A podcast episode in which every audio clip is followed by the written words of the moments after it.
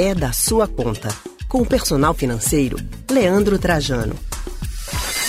Bom, amanhã é o Dia das Crianças. E quem disse que dinheiro não é assunto para os pequenos? Justamente por isso, esse assunto a gente traz agora no É da Sua Conta, conversando com o Personal Financeiro Leandro Trajano. Leandro, muito boa tarde para você. Boa tarde, Tony. Boa tarde a todos que estão nos ouvindo.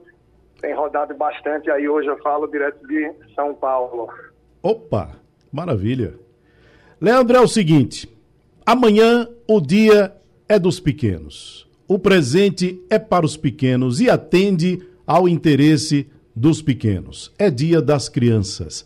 É uma ótima oportunidade para já dar uma introduzida nessa galerinha na educação financeira? Sim, Tony, sem sombra de dúvidas, e até pegando esse gancho do Dia da Criança, eu falei um pouco sobre isso ontem na minha palestra aqui em São Paulo, na Feira do Empreendedor do Sebrae, que a gente precisa começar a introduzir a educação financeira mais cedo. Afinal, na verdade, hoje nem introduzida é, né? Basta a gente olhar a realidade, o conhecimento da maioria de nós, adultos, a gente é meio órfão financeiramente falando. Então, hoje tem sim uma tendência, tem um interesse muito maior sobre o tema, e também mais meios para que a gente busque conhecimento. Então, começar a orientar é importante sim, e momentos como esse tem vários ganchos que podem ser pegos. Como, por exemplo, entender o que é que a criança vem buscando, o que é que ela queria realmente nos últimos meses, alguma coisa que ela vinha demonstrando interesse. Afinal, é um momento que sim, quem tem possibilidade pode trazer alguns presentes diferentes, pode fugir um pouco daquilo que é necessário para trazer alegria para a criança, que normalmente vem com brinquedos. Por mais que muitas vezes os avós queiram dar roupas, o ideal é o que marca a criança é um brinquedo. Mas uma dica que eu deixo, Tony, para quem está nos ouvindo também, é refletir e estabelecer, por exemplo, um orçamento.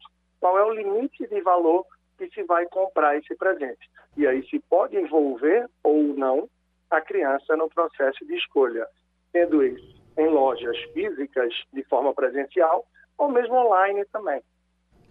Ô Leandro, os pais que aproveitam esse momento quando está todo mundo muito pequenininho ainda e já começa devagarinho introduzindo na educação financeira, dando algumas dicas, algumas orientações, isso aí, para a criança, qual é a repercussão no futuro?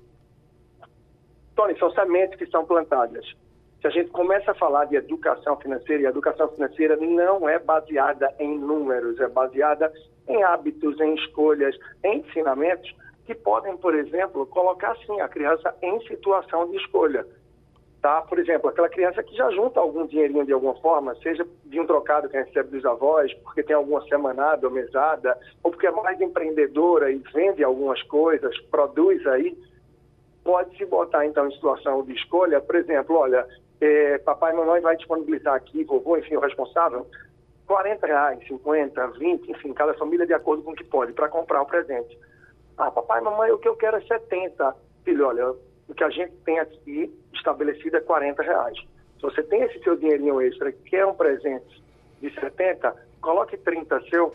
Eu me lembro que eu fiz isso uma vez com meu filho. Fui para uma loja de brinquedo que ele queria muito ir. Eu disse, filho, hoje não é dia especial, não é um dia diferente que você vai receber presente. Você pode escolher o que você quiser, contanto que caiba naquilo que você tem de dinheiro disponível para isso. E aí ele queria um presente de 100, queria um de 80, mas ele só tinha R$39. No fim, ele fez a escolha de comprar algo que deu menos de 20 para não acabar com o dinheiro que ele tinha. Então, o conhecimento pode começar cedo. E essa base das escolhas e reflexões é importante. Entender o valor do dinheiro, que a gente precisa sempre guardar, não pode gastar tudo que tem. São vários pontos que a gente começa a construir essa base, sim, e isso pode ser feito. Por exemplo, a partir dos 5, 6 anos, para muitas crianças, de acordo com o ritmo, com o discernimento, talvez com 7, 8 anos também. Mas quanto mais cedo começar de forma suave, a base vai ser mais sólida. Bom, o adulto ele não tem muita escolha, Leandro. Ele tem seus compromissos e suas obrigações. Ele tem que, de alguma forma, embarcar nessa educação financeira. Não tem como fazer. Mas existia até um comercial antigo que dizia... Criança gosta de brinquedo. E aí, como é que a gente faz para despertar o interesse da criançada pelas finanças? Olha, é interessante. Para ter o brinquedo que gosta, nem sempre a gente vai ter o dinheiro que precisa para tal. Então, por vezes, você pode fazer escolhas, por exemplo, mais uma vez delas aí. olha, está querendo um presente que é de R$200, nessa oportunidade, o máximo que a gente está podendo oferecer, disponibilizar aqui do orçamento de casa é R$60. A vovô, vovó deram mais 40, você tem 100. Mas o que você quer é 200.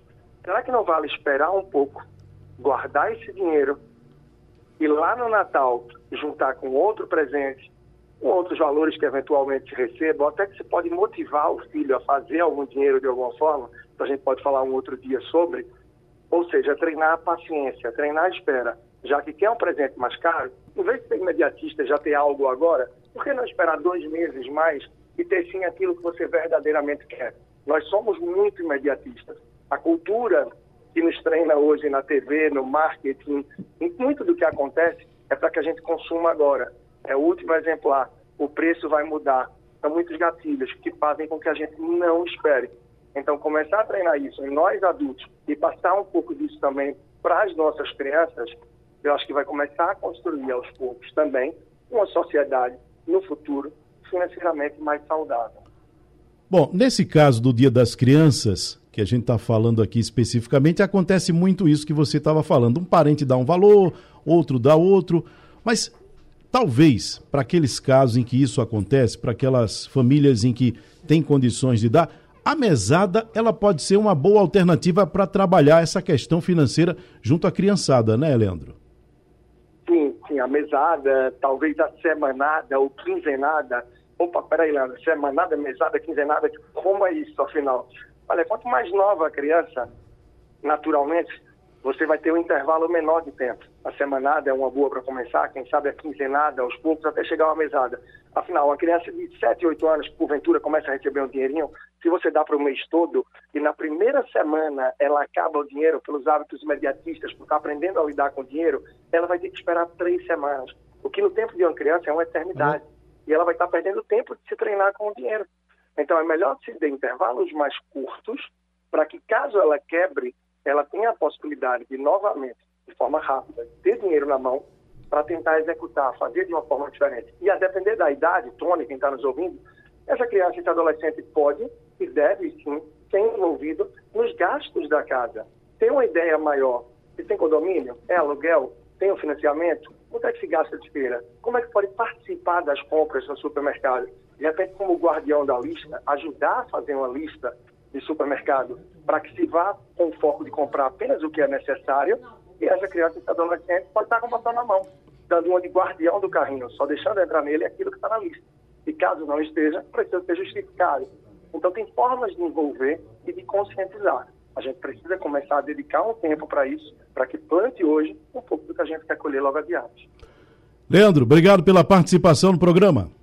Tranquilo, obrigado. E tem muito mais sobre isso lá no Personal Financeiro no Instagram. Inclusive tem um post, destaque lá, onde eu falo um pouco dos 5 livros que eu lancei recentemente, agora em agosto e setembro, sobre finanças para adolescentes. Mas são livros aí mais voltados para as escolas, através de secretarias de educação estadual, municipal, enfim, muito conteúdo rico. É só passar lá no Personal Financeiro no Instagram. Um grande abraço, Tony, a todos aí no estúdio e a todos que nos ouviram hoje. Um ótimo feriado.